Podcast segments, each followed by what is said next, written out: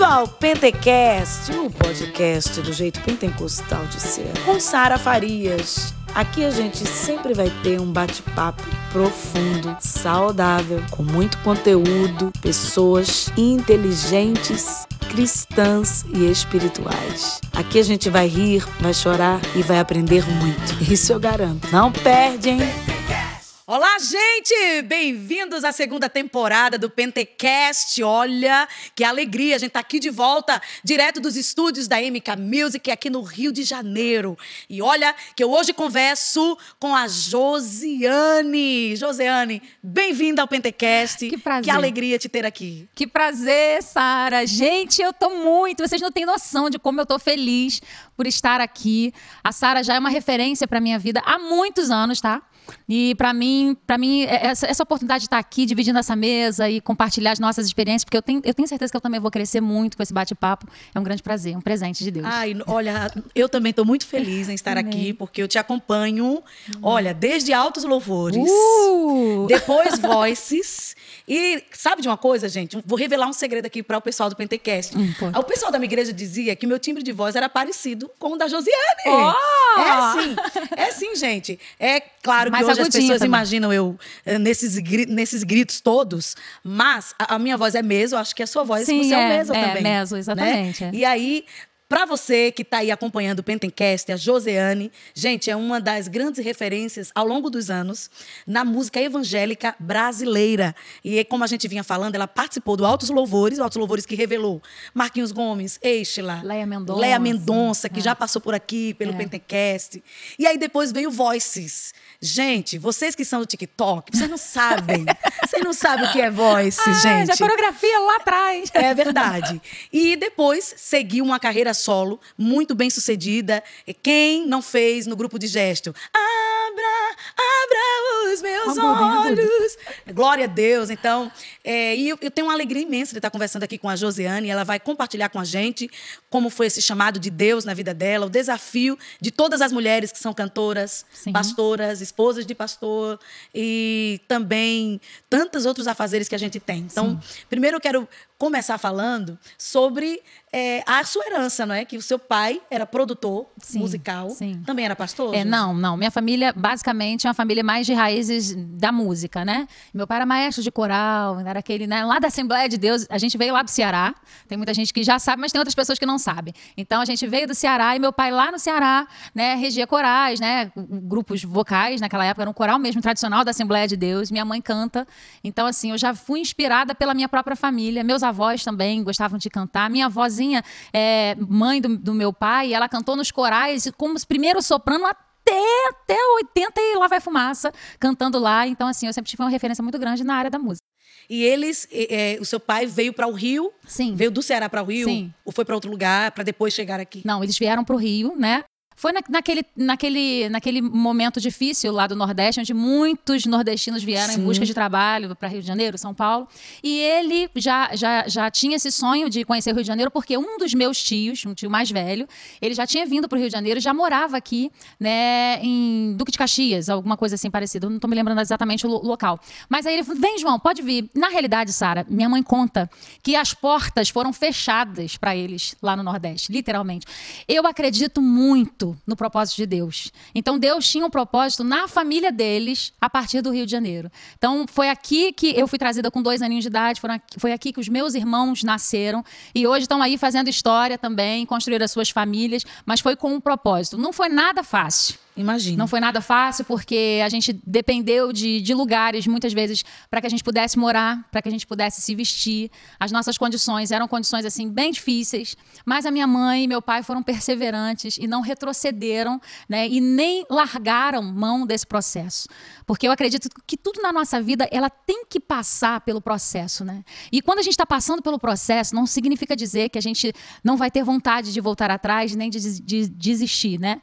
Mas sim é, a gente permanece até o tempo que Deus fala, não, basta, daqui para frente eu vou te dar um alívio, lá na frente tem outro processo e assim Amém. vai. E eu acredito que eu sou fruto desse, desse, to, desse tomar posse. Sim. Da Amém. promessa de Deus na que vida também deles. É uma, é, é uma música também da, desse álbum que eu tô falando. É, a, gente, verdade. a gente vai chegar lá. É a gente verdade, vai chegar lá. Tem tudo a ver. De Caleb. Sim, sim. Né? De Caleb ali. Sim. É, bem, essa fase difícil que a Josiane falou, foi a gente, a gente estuda isso em geografia como êxodo rural, né? Sim. Essa saída dos nordestinos Sim.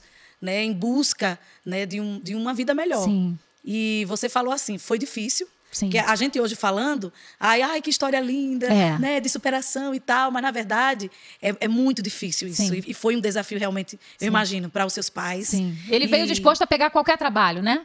Naquela condição, Um era eu vou. É, exatamente. Fazer bico. É, e a gente morou nos fundos de, um- de uma igreja e foi ali que a gente começou a morar aqui no Rio de Janeiro. É, eu acho isso incrível sobre a igreja também, Uhum. porque eu também já morei atrás de igreja. Olha, estou encontrando algumas É, similaridades. ó. Mas eu já morei, gente, atrás da igreja. Essa é uma parte da igreja que quem critica a igreja não conhece. Não. Geralmente, quando eu vejo uma pessoa criticando a igreja, eu falo assim: o que é que você sabe sobre a igreja? Sim. Quanto tempo você passou? O quanto você se envolveu na igreja para você falar do organismo igreja? Porque a igreja, para quem não sabe, a igreja, sim, tem gente que mora nos fundos da igreja. Acolhe, né? tem, tem pessoas que a igreja paga o aluguel. Sim. Tem pessoas que a igreja paga o remédio, faz os velórios. Muitos, inúmeros, durante o mês. E isso não sai no, no jornal. Não, acolhimento para pessoas que têm problemas né, de dependência química. Né? A nossa igreja, por exemplo, te- age muito nessa área. É, Nós não temos um- uma instituição nossa, mas existe investimento é, em missões na África, é, pessoas com dependência química, mulheres que às vezes né, querem tirar a vida do bebê e ali são acolhidas para que essa ideia seja mudada. Então, a igreja tem esse papel e, e- e transformador da sociedade, né? Isso é importante. Sim, e, e é- isso acontece todos os dias. Sim. Enquanto a gente está conversando aqui, Tem a igreja está socorrendo alguém. Isso aí. E na maioria são voluntários. Voluntários, isso. Voluntários. Isso é incrível, tá? Isso. Tem um, tem um pastor, tem uma equipe, cada departamento da igreja tem um líder. E a sua família, quando chegou aqui, com certeza, uma, uma das, é, um, um dos fatores que ajudaram a sua mãe a suportar esse, esse, esse desafio de sair da terra dela, da Sim. parentela dela, eu acho que a igreja ajudou bastante, né, Com certeza, na assistência social, né? Literalmente. É, ali a gente foi assistido. Foi ali que muitas vezes a gente pôde se vestir. Né, onde meu pai conseguiu o trabalho, o primeiro trabalho dele. E aí ele trabalhava ali full time na igreja, né? E minha mãe ajudava também no louvor, né? Naquela Full época era time, conjunto. Tempo integral. É, isso. Tempo integral, isso viu, aí, gente? Isso aí, tudo. Né? Todo o tempo dele era para aquilo. Então, ele era, o- ele era o faz tudo. Eu estava até falando com a Jaque lá no, na- lá no, no camarim sobre a, a gente olhar para os nossos pais e, de repente, ver que o tempo passou e a gente começa né, com essa nostalgia. E eu tô aqui até emocionada de, de lembrar do quanto eu sou grata a Deus pela vida dos meus pais, que cuidaram de mim, acreditaram em mim e não voltaram atrás. E hoje eu sou resultado disso. E eu louvo a Deus pela vida do meu paizinho, meu, meu pai João, da minha mãe Zeni. E eu tenho certeza que Deus ainda tem muito a realizar através da vida deles. E ela hoje, até hoje, ela pega a sanfona dela e vai nos Gente, a minha mãe lugares. toca sanfona também, que minha é mãe, minha mãe é, da, gosta, né? Das vigílias e meu pai no violão, mesmo com um probleminha, né? Hoje ele tá com Parkinson e treme um pouco, mas mesmo tremendo, ele vai, eles fazem a obra de Deus e de vez em quando eu recebo algumas mensagens no WhatsApp, olha sua mãe seu pai. Eu, quando fui cantar na, na ADVEC da Penha, eu vi seus pais lá. Você viu? Vi. Você viu? Olha só, Eles. Eu vi os seus pais lá. E, e as pessoas falam, olha, são os pais da Josiane, É, são os é. pais da Josiane. E deve ser um orgulho para eles, Sim, né? é. Serem os pais da Josiane. Ah, eu Claro que sou orgulhosa né, de ser filha deles, porque eles nem sabem o quanto eles são conhecidos Amém, é pela história, né? E, e às vezes eles nem têm acesso ao, ao podcast da Sara Farias, mas eles, eles com certeza eles recebem esse carinho, né? De, de pessoas que eles não imaginam e, e as orações como sendo referências, né? De, uma- de famílias que não desistiram, que não retrocederam. Ah, eu tô emocionada. Amém, aqui, gente. E isso é para emocionar mesmo, porque o fruto permaneceu. Né, o fruto que foi gerado naquele momento muito desafiador permaneceu. E você casou. Sim, casei né? com o pastor. Casou com o pastor. Você já casou, já era dos Altos Louvores? Foi Eu- naquela foi época? na- foi junto, porque eu entrei no Altos Louvores mais ou menos nessa época, 95, 96, né? Foi, foi, não, posso, posso precisar para você a data, mas eu me lembro que eu já namorava com o Odilton. Tanto é que eu falei com ele, e aí, será que eu entro? Será que eu não entro? Porque foi um, foi um convite né, da Ishla para mim. Então ele me deu todo apoio naquela época, falou, não, vai, vai sim, eu vou estar sempre por perto. E ele estava sempre por perto naquela época junto comigo, né? Mas tinha aquele né, meio que receio, era algo novo para ele, e algo novo também para mim. Eu tinha aí meus 18 anos, 17, 18 anos. Então eu era um- uma adolescente jovem, né? Eu acho que a gente evoluiu um pouquinho mais rápido, já uma jovem. Era né? uma jovem. Porque eu, eu me casei com 19 anos. Então, Nossa. fui muito novinha. Eu comecei, comecei muito jovem, porque até porque ele, ele também tinha um propósito, ele tinha sonhos, né? E naquela época eu me lembro como, como se fosse hoje. Ele falou: não, eu, eu fui chamado para fazer a obra de Deus. Aí eu fui, Amém. juntei as peças e falei assim: opa, é essa a resposta para minha oração, porque eu pedi a Deus um homem que tivesse propósito no ministério igual a mim. E eu não imaginava que pudesse ser um pastor. Eu tinha viajado na minha, na minha, na minha mente, ah, será que é um músico e tal? Mas não foi nada disso. Deus tinha o melhor para mim, que foi o Odilton. Amém. Ó Dilton, ó Dilton, é. porque, gente, é- ela, ela, ó, Lislane e a Estela, a gente pensa que, É, que elas, elas- são, são os rostos parecidos. É, sim. As vozes. Sim, Parece as que, vozes, as É, vozes. são os, os backs parecidos. E o, o nome do marido da Estela é Odilon. Odilon, é. E o esposo da Josiane é Odilton. Odilton, é. Então o Senhor te deu um pastor. Verdade. E em que momento você chega no Voices? Como foi essa... Logo, logo depois da, da minha saída, eh, assim que eu casei, foi assim. A Estela estava casando, aí me colocou no lugar dela, né? Me deu a indicação ao Edivaldo Novaes naquela época e me colocou no lugar dela. E aí eu entrei e fiquei com, com altos louvores, viajando ainda com a Lislane, viajando e tal. Só que o meu marido, mesmo noiva ainda com ele, eh, o pastor José Santos, naquela época que nós éramos da Assembleia de Deus da Penha, o pastor José Santos, o pastor presidente, naquela época, chamou o meu marido para dirigir uma filial, porque ele já estava atuando num, num culto de oração e o pastor estava de olho nele, no potencial dele. Falou assim: "Ó, eu quero chamar você para estar dirigindo uma igreja. E, o interessante, eu vou chegar nesse, nisso que você me perguntou, mas é porque eu tô me lembrando aqui agora. E Vai vou- que a gente gosta das E aí, histórias. o que, que acontece? O pastor chegou para ele e falou assim: Ô Dilton, você tá noivo, né? Ele é, pastor, eu tô noivo. Vai casar, vou casar sim, pastor. Já tá até marcada a data, a data é né, dia 21 de dezembro, era 96, né? Que era a nossa data. Aí o pastor falou para ele: Meu filho, você vai morar onde? Aí ele parou, pensou e falou assim: Pastor, Deus proverá. A gente estava noivo e não tinha lugar ainda para morar. E aí o pastor foi e ficou espantado, porque um jovem, né, que estava tava noivo com propósito de casamento e tal, e tinha um chamado ministerial. E o pastor olhou para ele, e aí o tempo foi passando, Sara, e as coisas mais apertadas do que a gente pudesse imaginar. Quando a gente tem um propósito de casar, as coisas parecem que ficam mais difíceis, né? E o negócio vai dificultando, que é para você desistir. Mas não, gente, casamento é algo de Deus, é, é, é, é algo que foi gerado no coração de Deus. Então, tenha certeza que se você continuar seu propósito, você vai chegar no lugar que Deus preparou para sua vida. E aí o pastor, re- aqui, chegou para ele e falou assim: meu filho, então vou te dar aqui, vou, vou alugar uma casa para você e a partir de hoje você vai dirigir uma filial. E Meu aquela Deus, filial tinha oito, oito membros, oito membros, e sete eu acho que eram bem senhorinhas, bem velhinhas. E ele chegou para mim todo feliz e falou assim: Olha, pastor agora me deu uma, uma incumbência e eu vou começar a dirigir uma filial. Eu falei, mas a gente ainda nem casado. Ele, não, mas ele já colocou a mão na minha cabeça e falou que eu sou evangelista autorizado. E a gente Amém. começou isso. Então, Sara, eu comecei a desenvolver aquele ministério de esposa de pastor, mesmo antes que ele se tornasse pastor. Entendi. E aí a gente começou. De lá a gente foi para uma igreja numa comunidade chamada Sereno, lá na, ali na Vila da Penha, e era a segunda igreja, então eu já era noiva com ele. Quando eu ainda atuava no Altos Louvores. Aí quando a gente marcou a data do casamento e a gente estava próximo de casar, ele falou assim para mim: "Você teria coragem? Olha, olha a situação.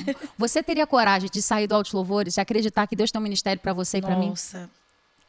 Isso Aí é coisa olhei- de marido, hein? Isso é, isso é coisa, de é. marido. E aí, as pessoas que, ach, que achavam que ele ia parar, parar o meu ministério, ia me estacionar, ficaram assim: eu não falei pra você que ele ia te paralisar, que não sei o quê, porque vai casar muito nova e tal, mas tinha um propósito. Tudo tem, tem que ter um propósito.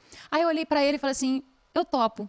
Eu acredito no chamado que Deus tem pra sua vida e eu Amém. também acredito que Deus nos uniu pra cumprir esse propósito. E aí, nós nos preparamos para casar e ele falou assim: então a partir daí eu vou. Eu, eu, eu virei para ele e falei assim: então eu vou sair do Altos Louvores. Foi quando eu saí do Altos Louvores e eu fiquei só sendo a esposa do, do Odilton e atuando no meu ministério. Quando as pessoas vinham falar comigo e falavam assim: você tá maluca? Você vai parar de cantar? Você vai parar de ter um ministério para ser a, a esposa do, do, do pastor? Como é que é isso? Eu falei: Deus tem um propósito a ser realizado.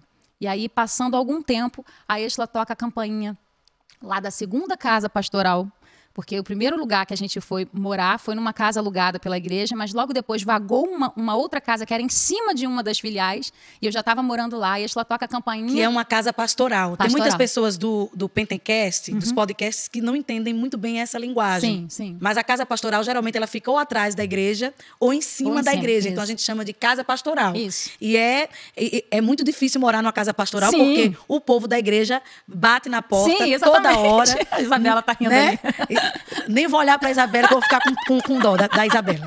né? Mas é assim mesmo, Mas né? era uma loucura, né? E assim, as pessoas né, acabam confundindo, porque a casa pastoral, a gente morava naquela casa pastoral, olha que loucura. Só que ele dirigia já outra igreja, já estávamos na quarta filial, né, sendo dirigida por ele. Isso antes de eu entrar no Voice, gente, calma, tô entrando no Voice agora.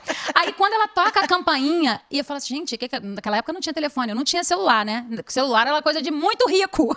então não tinha, então não Verdade. tinha como a gente se comunicar. E aí ela falou, ela tocou a campainha, eu falei, gente, a Exla aqui, nós éramos amigas desde os nossos pais. Os meus pais já conheciam os pais da Exla lá no Ceará e se reencontraram aqui, e aquela história que vocês já devem conhecer de alguma forma. E aí ela toca a campainha, eu falei, ué, o que você está fazendo aqui? Ela, eu vim aqui falar com você, porque a MK, a Marina, teve um, teve um grande, uma grande iluminação e ela quer formar um grupo e esse grupo tem que cantar inglês e espanhol, que a gente vai para uma feira. Você topa? Aí eu levei um susto. Eu que estava parada, lembra que as pessoas já estavam falando, ih, ela vai parar porque o marido dela paralisou. Não era nada daquilo. O meu marido acreditava que o propósito de Deus ia se cumprir, independente de qual grupo eu estivesse, ou estando com ele, cantando lá na comunidade, cantando para as pessoas no meio da rua, eu ia exercer o meu ministério. E eu acreditei nisso. E Deus tinha escondido algo ainda muito maior para mim que era o Voices. E aí, quando a gente chegou aqui, aí no final das contas, a dona Evelise desceu no meio de uma gravação e falou assim: vamos assinar logo esse contrato antes que esse Voices vire um coral Voices.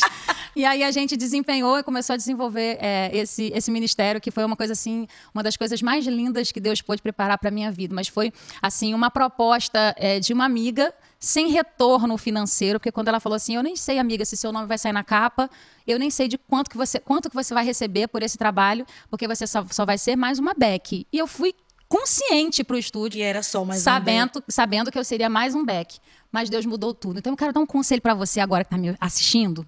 Eu quero falar com você. De repente existe uma oportunidade batendo na tua porta e você está interessado em qual o lucro ou qual a vantagem que você vai ter mediante essa proposta que você está recebendo. Eu quero te dizer que as coisas de Deus são tão extraordinárias Amém. que mesmo que você não veja um lucro, um retorno um aparente no momento, se você estiver no propósito de Deus, Amém. o teu sonho vai acontecer muito Amém. mais, infinitamente mais além daquilo que você pede ou sonha, porque se sua vida está nas mãos de Deus, Ele vai te surpreender. E foi o voice.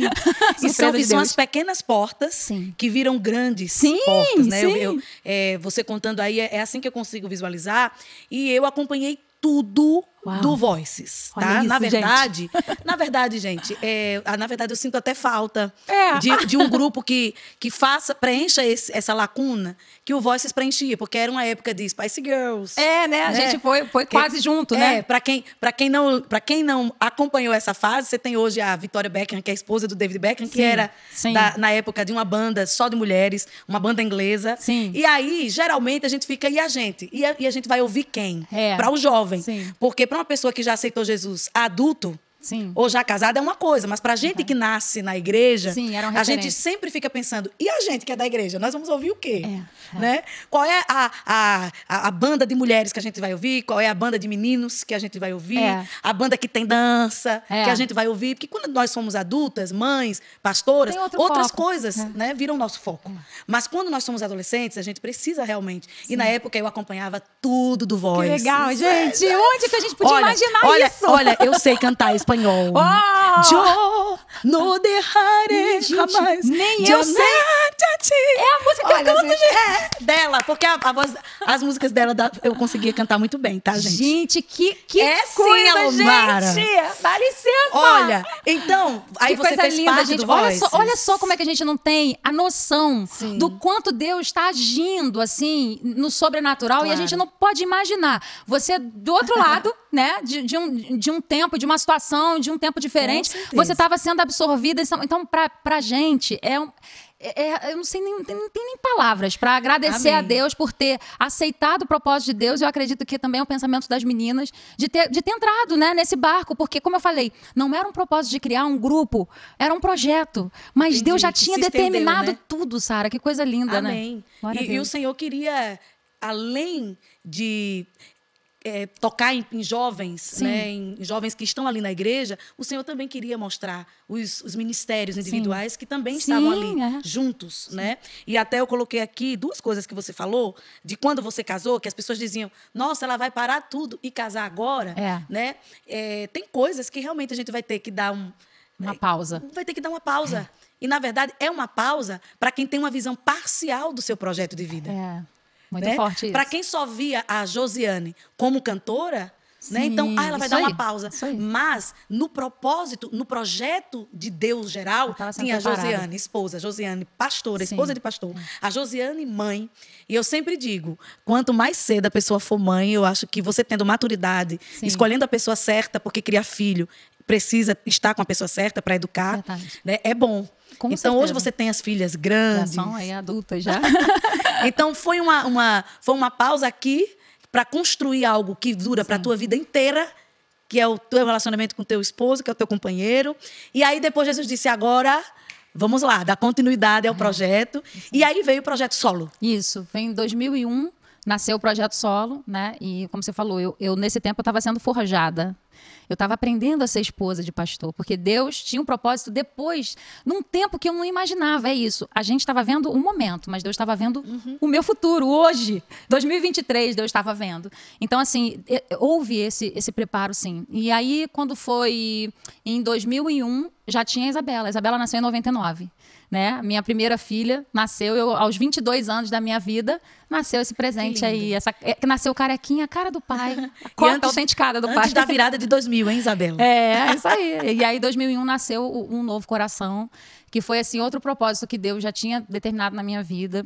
E eu lembro até na época que a Dona Ivelise ficou meio tensa, né? Eu posso falar que a gente está em casa, estamos na MK, eu sou da MK, você também, a Lomara também, todo mundo sabe das minhas histórias. Eu lembro que a Dona Ivelisse ficou até um pouco tensa, apreensiva, porque se eu lançasse um, um trabalho solo também, poderia interferir no grupo, já que o grupo já tinham três cantoras solo.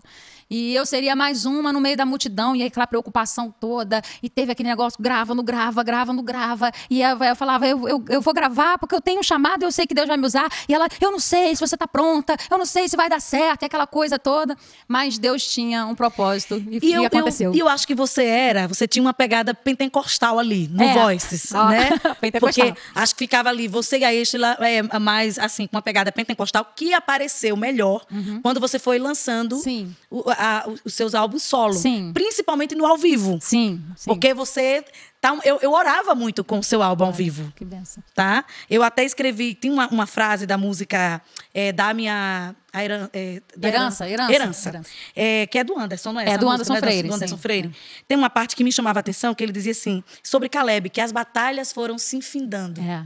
Não tem E uma. o tempo foi passando, os uma combates se findando, assim como Josué. E aí, e aí vai. E é, eu fico. Eu fico pensando assim, é, é essa sensação de que a guerra está terminando e não está trazendo nada para você. É uma sensação ruim. Né? Que você diz, nossa, eu, me- eu, eu me entreguei por inteiro nessa guerra. E agora a guerra está se acabando. Não ganhei nada. É. É, era, era mais ou menos essa sensação dessa música, Sim, né? sim. Mas aí, lá no refrão, é, ele diz: aquilo que é meu, ninguém irá roubar. Quer dizer, não importa quanto tempo. existem- Aquilo que é, meu. Ela sabe, viu, gente? sei, É gente. muito chique, eu tô chique demais. Ninguém irá roubar. Isso, é uma canção que eu canto até hoje. Eu canto até hoje, porque é uma realidade que eu acredito. E existem tempos na nossa vida que se passam anos e você não vê a, a promessa se cumprir. Exatamente como você descreveu. Parece que a promessa não vai se cumprir.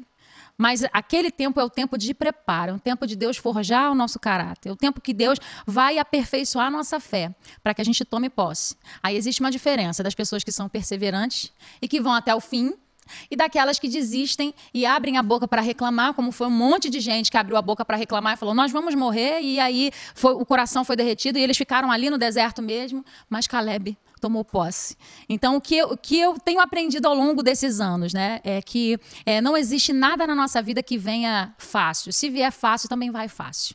Então, é, cada um de nós tem uma história a ser escrita. E quando nós estamos escrevendo a nossa história, sim, porque nós temos um livre-arbítrio, Deus não vai escrever a nossa história por nós. Quem escreve sou eu, é a Sara, é você e eu, dentro do propósito de Deus. Cabe a nós ouvirmos e, e- e discernirmos a voz do Espírito Santo para andar no propósito que ele tem para a nossa vida. Isso é fato. Mas quando a gente está escrevendo a nossa história, que a gente vê um desafio, eu tenho aprendido ao longo da minha história que os desafios são existem na nossa vida para nos fazer crescer. Quando eu passo qualquer situação adversa, eu paro e falo assim: peraí, foi difícil, mas o que, que eu aprendi com isso aqui que me fez triste? Porque a nossa vida tem tempos de chorar, tem tempo de decepção, Sim. tem tempo que a gente se sente fraco. Sim, nós passamos por isso. Não somos aqui super mulheres. Estamos aqui para aprender. E existe o tempo de que a gente fala assim: ah, eu acho que eu vou morrer agora. Eu acho que eu não vou aguentar.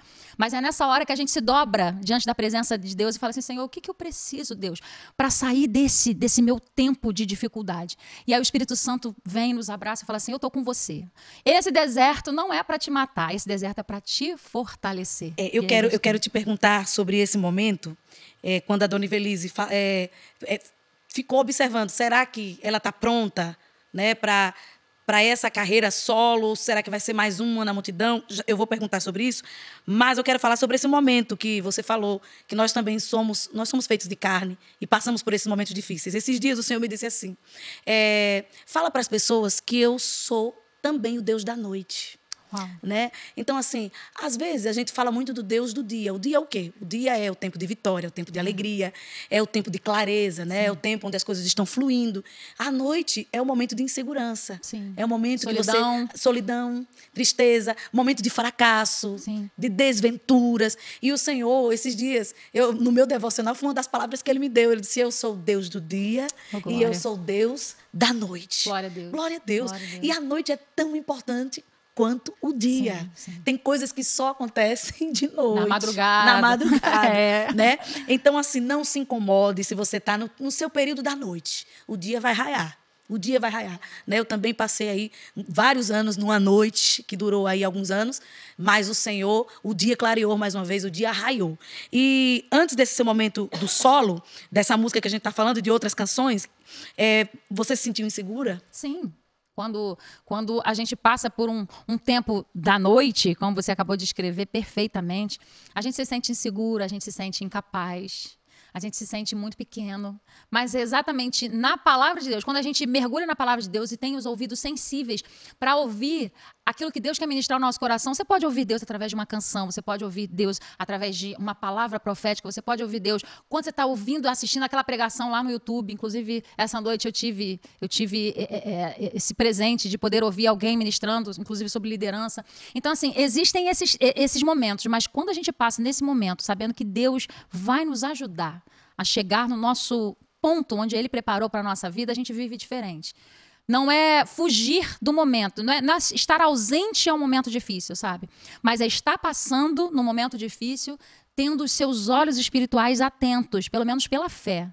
Porque o cristão, a pessoa que, que, que, acredita em Deus, ela, ela tem fé. Então é você olhar para o futuro e falar assim: não, vai acontecer. Pode não acontecer do jeito que eu imaginei, eu desenhei, porque eu sou limitado. Eu faço planos que não são melhores para mim. Mas se for do jeito de Deus, Amém. eu vou estar no lugar que Deus quer para minha vida. Essa insegurança tem muito a ver também com a opinião das pessoas, Sim, não é? total. Com o que as pessoas estão pensando, que é uma coisa que a gente não tem como controlar. Não. Tá?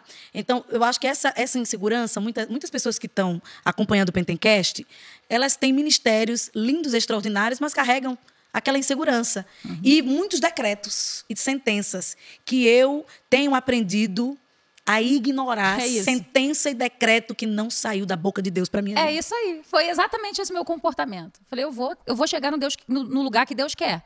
Não importa se o da direita não acredita, se o da esquerda fala que eu não vou conseguir, porque se fosse assim, eu não estaria nem aqui. Então, assim, em algum lugar Deus vai me levar. O que eu não posso é absorver a palavra dos dez espias. Eu, preciso, eu prefiro Amém. acreditar nos dois que tiveram a posição. É difícil. Aquele gigante é tremendo. A gente, a gente parece até pequeno em frente àquele povo. Sim, a gente parece. Mas se Deus fez Amém. a promessa, eu vou pisar naquela terra. Amém. Entendeu? Então não importa. Se dez pessoas trouxeram o relatório negativo, acredite nas duas. Amém. Deus está com essas duas. Amém. Porque eu gostei que você disse, Deus vai me levar a algum lugar. Isso aí. Algum é indefinido. Então, assim, indefinido para nós. Saiu, né? da- saiu do zero. É. Vamos projetar. Amém, amém. Como era aquela Josiane? Aquela Josiane do ao vivo. é, não, não parece que você está insegura ali, para a gente que, que, que ouviu, para a gente que cantou aquele, todos aqueles hinos. Parece que você está cheia, assim, você está tá fluindo.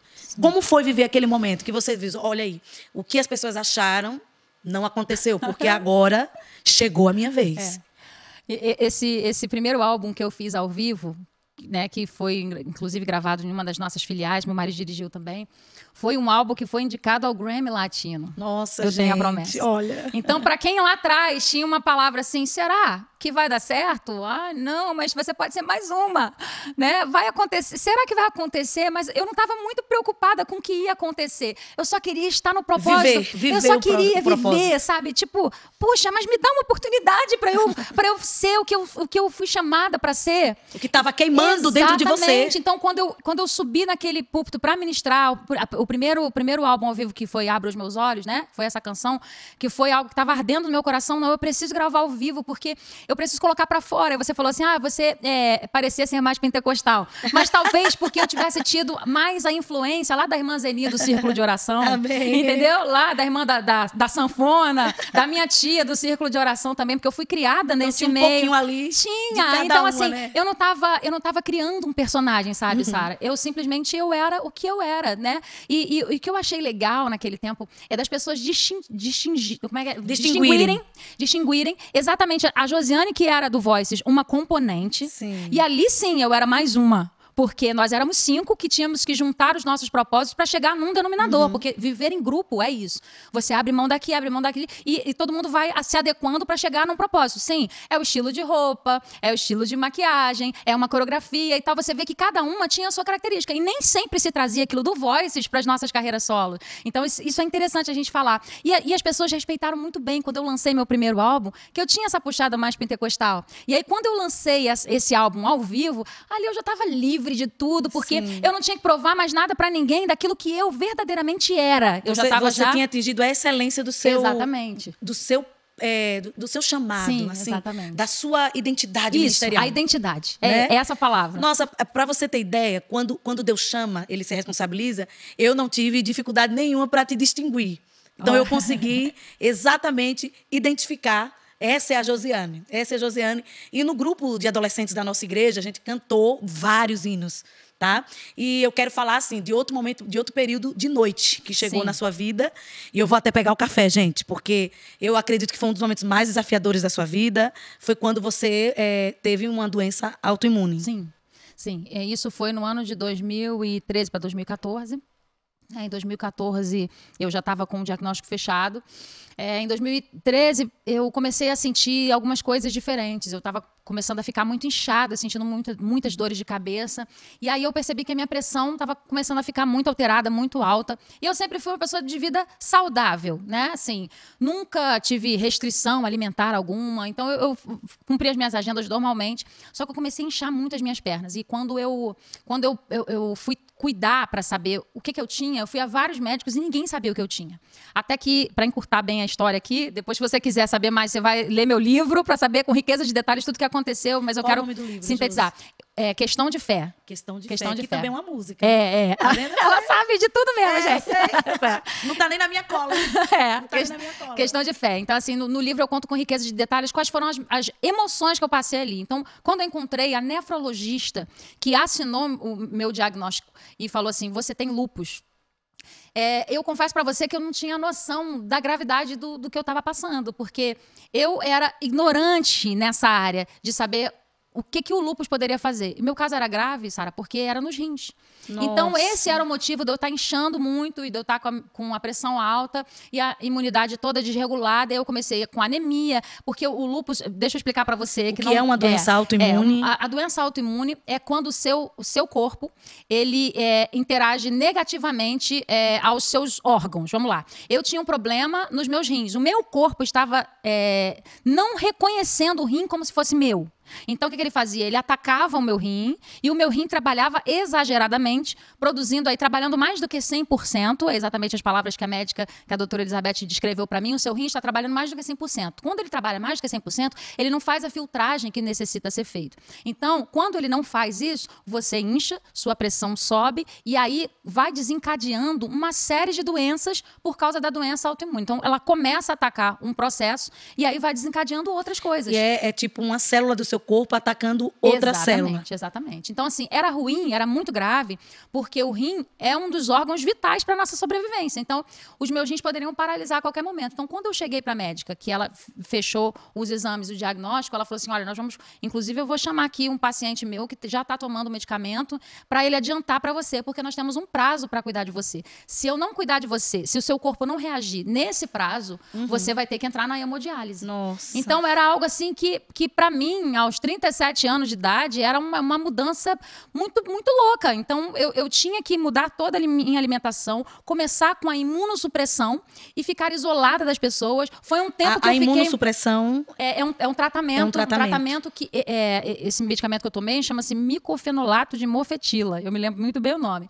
E, e eram dois comprimidos deste, deste tamanho que eu tinha que tomar em um período muito curto. Então, ela entrou com, com corticoides, eram 70 miligramas de corticoides. Eu cheguei a pesar quase 100 quilos, meu cabelo caiu, é, é, apareceram caroços no corpo, exatamente por causa da, da reação ao tanto de, de medicamento. Existem pessoas que acreditam que esse tratamento é semelhante ao da quimioterapia em doses menores. Entendi. Então foi assim um, um, caso assim muito sério. No dia né? que você recebeu esse diagnóstico, você estava só? Eu estava com meu marido, porque quando ela, ela fechou o diagnóstico, ela falou: assim, já tem um diagnóstico, vem aqui, mas eu quero que você venha com seu marido. Nossa. Então meu mundo caiu. Desabou. E a gente, a gente descreveu um pouco do sentimento no clipe. Se eu não consigo falar, que foi a canção que foi gerada nesse tempo, que chegou para mim nesse tempo. Mas assim, ela, ela falou para mim várias coisas. Olha, quando você precisar de um atestado, vou te dar, porque quem tem lupus não, não, não, não está salvo de uma vida regular. Você vai ter sempre uma, uma, um atestado, uma segurança de que eu vou estar assinando aqui para você não viajar. E ela começou a me dar sentenças, que era o natural. Não era porque ela estava me liberando a palavra negativa. Ela estava Entendi. liberando Entendi. no natural o que aconteceria. E aí eu parei. E foi essa parada, Sara, que Deus sacudiu a minha vida de uma forma extraordinária.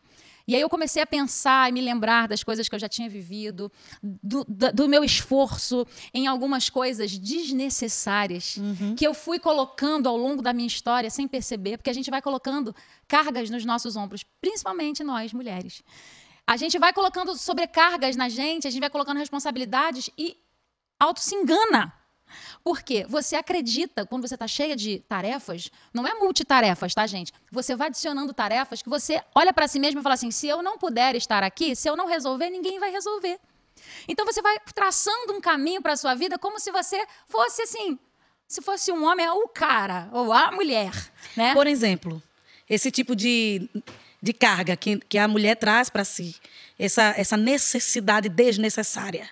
Né? Você tem algum exemplo? Ó, oh, é, por exemplo, eu, eu estava ali controlando as, as, finanças da casa. Eu, como eu lido melhor com isso, eu estava controlando. Eu não conseguia mais dizer não para as agendas. Então, se eu estivesse cantando quinta, sexta, sábado, domingo, se aparecesse segunda, terça e quarta, eu estava fazendo. Então, porque era, era o auge do meu desabrochar. Era é, onde Deus estava soprando meu nome, eu estava indo aí para fora do Brasil, em todos os lugares. Então, assim, eu não conseguia mais dizer não. E eu falava, não, a agenda é assim mesmo, só que não é assim. São as pessoas também sim, que dizem isso pra sim, gente. Aproveite. Sim. É, é, mas, mas tá errado. É porque a, a, a é nós temos o nosso ministério, que está em primeiro lugar, mas somos artistas também, somos Sim. cantores. E o cantor é tipo o jogador de futebol, uhum. que as pessoas chegam e dizem, aproveite, aproveite porque passa. É, mas é tipo um top model também, né? Sim. né? Tipo top model, né? Você é uma pessoa como a Gisele Bündchen, aproveite porque passa. Tipo, com 30 anos, é. ninguém vai te chamar para fazer mais nada. Pois é, mas não é né? essa a verdade. E não é. Não é. E porque a gente... a gente tem que colocar, tipo, é, a sua carreira e o seu ministério. É, é, tem pessoas que confundem um pouco isso, carreira e ministério. Ah, não eu, eu tenho vergonha de falar que eu tenho carreira, eu não tenho carreira, eu tenho ministério. Tem sim, para de, de conversa. Você tem carreira sim, porque você, sim, você sim. paga as suas contas é com a, com a, carreira que você tem. Não vem com essa. E o ministério, o ministério que já nasceu dentro de você, que Deus colocou no seu coração, aquele é independente da carreira, né? Independente O ministério pode ter carreira essa carreira Pode artística ter o CD gravado, não, como né? antigamente. É o CD gravado, é o videoclipe, é o clipe mais assistido.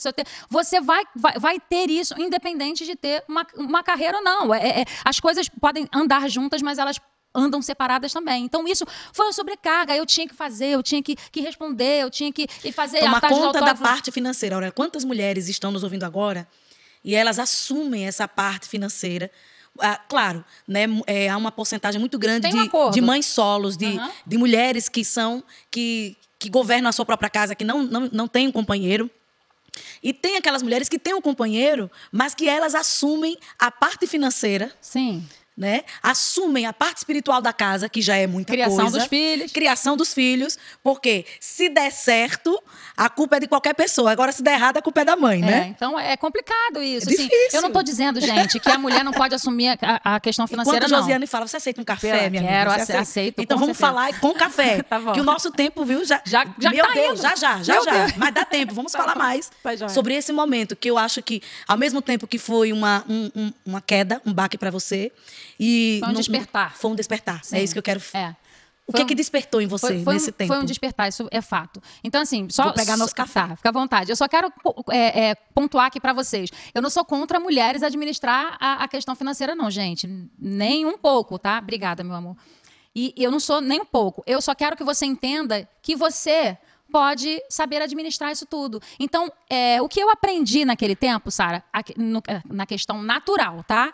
O espiritual é outro nível, natural. É que sim, eu posso dizer não para as coisas que eu não dou conta. Sim, então, assim, okay. existem coisas como seres humanos, eu não estou nem falando a questão do, da mulher, né, do, da, do, do, ser feminina, não, eu, eu quero pontuar para você. Existem coisas que você tem que cair na real e falar assim: não, eu não posso atender esse compromisso. Não, eu não posso resolver esse problema. Não, eu não posso aconselhar você nesse momento. Não, eu não posso carregar o seu problema nesse momento que eu estou com o meu. Então, é assim: Exato. o alerta aqui são para as pessoas, de modo geral, a se autoconhecerem e falar assim: eu tenho limites. Não é egoísmo. É. Que isso. isso, às vezes, quando você diz assim, eu tenho um problema para resolver, eu não posso me envolver no seu agora, não é? Então, às vezes a pessoa, nossa, que pessoa egoísta. É, mas não é. Mas não é egoísmo. Não é. É autorresponsabilidade. Aí, sabe o que eu entendi, Sara?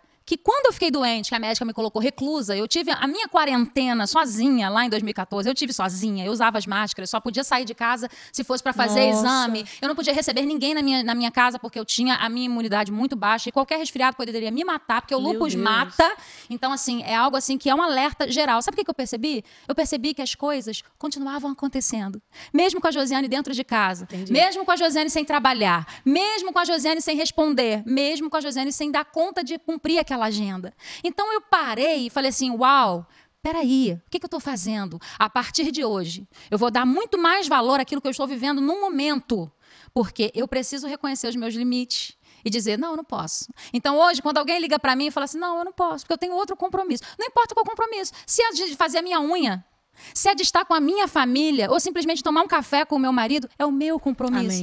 E, e assim eu fui determinando limites para que eu pudesse é, in- interagir bem com, com a minha realidade. Então, esse foi o maior, maior alerta que eu pude ter na minha vida. E logo depois, para fechar esse assunto, eu sei que o nosso tempo já foi, foi quando num tá dia a dentro da minha, do meu quarto, eu entrei dentro do meu quarto e eu já já estava já assim, sem saber o que eu sentia, porque tinha dia que eu acordava com muita fé e falava: Não, Deus vai mudar esse quadro, vai acontecer. Mas tinha dia que eu me olhava no espelho e via uma Josiane de quase 100 quilos, já quase sem cabelo, com duas roupas, uma para usar de dia, outra de noite, sem poder ver os meus amigos, sem poder estar interagindo, sem poder estar na igreja Só física. uma pergunta: como assim? Duas roupas, uma para usar de dia, outra de noite? Sim, porque as roupas não cabiam mais em mim. Então eu usava roupas que eram bem largas, que não cabiam nem, nem no meu marido, ou às vezes tinha que vir de, de fora. Então eu só tinha duas roupas. Então Ah, entendi. eu tinha uma roupa para usar de dia, a minha mãe lavava, e aí eu usava de noite. Ah, entendi outra. agora. Entendeu? A mesma A- roupa. é, não, eu tinha duas Né? roupas. Uma de dia, trocava. Tomava banho, Entendi. trocava Ok, outra. Então entendi. eu esperava a outra secar para poder. Por quê? Não cabia em roupa alguma minha. É, e, e nesse momento você percebeu que nada estava no seu controle, né? Nada, nada. E E, aí, que nem a sua fé, sim, a- até a fé que você tinha, estava indo e vindo. A realidade é essa, porque eu não posso mentir para vocês e falar, não, eu tive fé o tempo inteiro. Não! Tinha dias que eu não acreditava, porque eu olhava Tipo no reflexo Pedro, do espelho e falava tipo, assim, Senhor, tipo será Deus? E tinha dia que eu dormia, que a minha, minha visão fechava e eu falava, não, é hoje que eu vou morrer. E eu, Ah, vi, eu eu, passei por senti, e eu senti a minha vida indo, mas não, não era o tempo. Era o tempo de crescimento espiritual. Aí o Espírito Amém. Santo começou a ministrar no meu coração. Você precisa fazer isso, você precisa alertar Glória nisso, você precisa abrir os seus olhos nisso. Você precisa estar simplesmente no centro da minha vontade e não dar satisfações para as pessoas que te cercam, porque a sua vida é mais importante. Amém. Então foi um sacode de Deus na minha vida. E quando eu comecei é, é, é, a, a, falar sobre isso, teve um dia que eu entrei dentro do meu quarto, eu falei assim, Senhor, sozinha, eu e Deus. E não tinha meu marido, nem os meus pais, nem as minhas filhas. E eu falei assim, Senhor, o que, que eu vou fazer? Eu vou morrer, Senhor? É isso, eu vou morrer agora, então é para eu abandonar os meus sonhos porque, e, e, e, acreditar que o meu, meu, meu legado já está estabelecido e vamos embora. Aí eu falei assim: eu vou ouvir aqui uma canção. E tinha se eu não conseguir falar na minha caixa de e-mails, que eu já tinha abandonado há algum tempo, porque eu já não estava com tanta esperança para ouvir repertório. Que é da Gislane, é elas que escreveram. Elas que escreveram. A, a Gislane mandaram para você. Mandaram para mim, ó, tipo uns três, quatro meses Nossa. atrás, e a música estava lá parada. Amo essas histórias. E aí a música parada lá, e eu, tipo, eu nem tinha dado a oportunidade de ouvir o que Deus queria ministrar no meu coração, porque eu estava muito preocupada se eu ia viver, se eu ia hum. morrer. Era da minha conta, se eu ia viver, eu ia morrer. Eu tinha que ouvir só o que o Espírito Santo queria falar comigo. Glória a Deus. E aí eu dei play naquela canção, eu comecei a chorar dentro do meu quarto sozinha, eu saí com o computador aberto. E falei assim, ô Dilton, olha aqui. Essa música sou eu cantando para mim mesma. Como é que o Espírito Santo é desse jeito, que vai Glória fazer umas pessoas que não conhecem o que eu estou passando nesse momento, a minha dor que Amém. eu estou passando agora, e elas escreverem o que eu estou sentindo? Eu vou gravar o meu CD e o nome dele vai se chamar Esperança, porque meu eu creio que Deus vai mudar a minha história. Amém. E aí, gente, depois de quatro meses de tratamento, eu comecei a fazer as minhas agendas novamente, comecei a viajar e, e profetizar. Eu não estou curada, mas eu creio que Deus vai fazer algo na minha vida. Eu chegava no púlpito e ministrava com a cara toda redonda, inchada, toda inchadona ainda. E eu chegava no púlpito e falava: Deus vai fazer. E se ele não quiser fazer, ele continua sendo Deus na minha vida. Então, o que importa é, enquanto eu fôlego de vida tiver, eu quero estar no centro da vontade de Deus. Amém. E aí eu fui ministrando, e Deus foi curando, Deus foi, foi restaurando, e hoje já vai fazer 10 anos que eu não tomo nenhum tipo de medicamento para a glória gente, de Deus. Já vai fazer 10 anos! Glória a Deus! Então, assim, eu sou um milagre todos os dias nas mãos de Deus. Então, eu até brinco com as meninas. Ontem a gente estava passando numa avenida que tinha um hospital, é a nossa direita, e eu falei para elas dentro do carro, eu falei assim: "Gente, vocês já agradeceram a Deus hoje por não estar dentro daquele hospital Quantas pessoas estão ali dentro daquele hospital, que estão ali entre a vida e a morte, nós estamos aqui passando aqui. Isso é, um, é, é algo muito, muito impressionante. O fato de estarmos vivas hoje aqui, Sara, o fato da gente estar conversando, o fato da gente estar aqui falando para alguém nesse momento que está tentando até tirar a sua própria vida. Ei, se você está viva, se você está vivo, tem um propósito de Deus a ser realizado. Não desista. Só aguenta um pouquinho esse processo, porque vai passar. E o processo foi, foi, foi aperfeiçoador na minha vida. E hoje eu estou aqui para dizer que eu sou um milagre vivo nas mãos de Deus. Meu Deus, eu, eu, eu, eu, quero, eu gostaria de pedir ao Espírito Santo de Deus que é, trabalhe no coração de cada pessoa Amém. que está acompanhando o Pentencast agora Amém. e que está sentindo a mesma coisa Amém. que você estava sentindo Sim. e talvez não ainda não tenha chegado nesse nível tá de agradecer eu, eu entendi eu senti daqui a, a gratidão que saiu de você Sim. Tá? Quando você falou agora, que você falou com, com as suas meninas, vocês, vocês, agradeceram a Deus por vocês não estarem ali. É. Né? Então, é um sentimento de gratidão típico do sobrevivente. Sim, eu sou uma sobrevivente. e aí eu, aí eu tenho que me lembrar da Sara Fares. Eu, eu, eu sobrevivi. Então, assim, existem pessoas que vão passar por esse processo. Eu passei por esse processo dentro de casa, trancada. Eu tinha um decreto. E eu estava passando por esse processo ali sozinha. Mas já tiveram tempos que é, já, já estive com familiares dentro de hospitais. E eu sei o quanto é doloroso a gente estar. Uhum. parar nossa vida, não porque a gente quer. Porque a gente tem um ente querido Exatamente. ali. Porque a gente passa por, por esse processo e a gente não tem como, não tem. Ah, não, eu vou ficar doente tal dia. Não. Simplesmente você tem que parar. É. Tem que parar e passar por aquele processo. É algo muito doloroso. E muitas vezes a gente está aqui do lado de fora reclama da comida, reclama da roupa, reclama uhum. porque não fez exatamente do jeito. Então, é, é você parar e não reclamar. Experimenta ficar pelo menos algum tempo sem reclamar. Troca a sua murmuração por adoração e gratidão, porque Deus está te ensinando. Todos os processos da nossa vida são necessários para o nosso crescimento. E a música que o Espírito Santo fez para você, usando ali o talento das meninas, né, das compositoras e que foi tão bem interpretado, você conseguiu transmitir. Sim, era e, tudo. E conseguiu. E, inclusive, é uma das músicas que eu tenho certeza que quem já ouviu vai confirmar. E quem não ouviu, quando terminar de assistir o Pentecast, vai ouvir e vai mandar uma mensagem pra gente. Manda, manda aqui Porque nos comentários. A, se eu não conseguir falar, ela é uma música que parece que o Espírito Santo vai orar por você, você, você dobra o joelho e começa. É. Aí ele, ele mesmo vai fazendo a música Sim. por si só ela Sim. vai, parece que vai traduzindo tudo que está te apertando, te sufocando e vai levando para o Senhor. E é incrível ver como você tem essa. É, a, a sua gratidão me tocou aqui. Essa, essa, e a, a convicção que você tem hoje do propósito Sim. e, ao mesmo tempo, uma humildade. Né? Aquela humildade de, de saber assim, Senhor, eu continuo sendo né? a, a sua menina. Sim. Né? E eu sei que eu tenho as minhas filhas, as minhas meu esposo, a igreja, as minhas limitações. Sim, eu erro. Sim, muitas vezes eu, eu falo coisas que eu não deveria falar para as pessoas que estão ao meu redor, mas o que, que é mais importante é que eu reconheça, que o ser humano reconheça que a gente depende de Deus, que o fôlego da vida vem dele. E que a gente não tem que olhar apenas para o dia mal, mas conseguir olhar com fé e esperança para aquilo que Deus vai realizar através da gente. Então, é isso. Amém. Tem alguma coisa que você que a gente não tocou no assunto? Eu falei, eu perguntei tudo que eu queria. Perguntou. Me esforcei para não, não, dar uma de tiete, ah, né, gente? Porque... gente? Foi tão bom, foi bom demais. Eu tô aqui, ó. Tô ela ela não sabia, gente, que eu era uma tietezinha ali, né, e tal. Mas tem alguma coisa que você, que, que você gostaria de acrescentar? Eu acho que a gente falou assim, sobre, sobre alguns pontos da, da, da, da, nossa vida, da minha vida e do tempo que eu tive com Deus. E é, é isso, gente. Eu acho que a nossa vida tem que existir no propósito de Deus. É, talvez existam pessoas que estão assistindo a gente agora que ainda não tenha se achado no propósito, sabe? E fala assim: ah, será que eu sou? Será que eu valho? Será que Deus tem? Será que Deus me ama? Será que Deus me escolheu? Meu amigo, eu volto a falar. Se você está vivo, se você está respirando, é porque tem um propósito a ser cumprido. Então, assim, a gente tem que estar tá disposto a cumprir os propósitos de Deus. Não significa dizer que os propósitos de Deus vão acontecer facilmente na nossa vida. Existe um processo. Mas que esse processo nos leve a níveis diferenciados de intimidade com Deus. O processo tem que ser reconhecido assim, Amém. como degraus de intimidade com Deus. Se eu entender o processo apenas como um dia difícil, não vai valer de nada. Mas se eu entender o processo como escola de Deus na minha vida, eu vou alcançar lugares diferenciados. E eu quero é, terminar é, dizendo uma coisa que eu lembrei agora, que eu vou falar para você e vou falar para a nossa audiência. Eu vou prestar mais atenção em você. Eu vou prestar mais atenção, porque a gente precisa prestar atenção em quem sobrevive. Hum. Né? Então, é, uma pessoa que sobreviveu a algo, mesmo com decreto, com sentença, e é, Deus está querendo dizer alguma coisa. Né? Então, é, você precisa prestar atenção em quem sobrevive. Preste atenção nessa pessoa. Eu falo isso sobre Moisés. Moisés sobreviveu a uma chacina na infância, teve educação privilegiada, que ninguém teve. E aí, isso é uma palavra também que o Senhor me deu esses dias. Preste atenção se você é a única pessoa da sua família que viveu o que você viveu. Preste atenção se você é a única pessoa da sua família que fez uma faculdade, que fez um inglês, que teve uma experiência fora do país. Se é uma pessoa que está tendo a oportunidade de estar em um meio que ninguém da tua família chegou tem alguma coisa especial e excelente que Deus tem para você. Amém. E é isso que eu quero dizer. Eu vou ficar mais de olho em você, Amém. tá? Amém.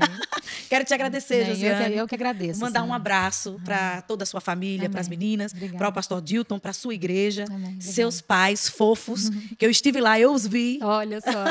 tá? E muito obrigada é, por ter avançado. Né? Quando Deus disse, está na hora de você andar mais um passo. Amém. E apesar da insegurança que você sentiu, a gente não percebeu. e nós fomos muito abençoados através da sua Amém. vida. Eu que agradeço. Eu não imaginava que seria tão gostoso e passasse tão rápido esse tempo aqui que a gente ficou junta. Eu quero te dizer que você também é uma referência para minha vida. Obrigada. Que eu já cansei de fazer muitas vezes vídeos com a Isabela cantando as suas músicas. E é, é, é, assim, o que Deus tem feito através da sua vida é algo que tem marcado também a nossa geração, a nossa vida.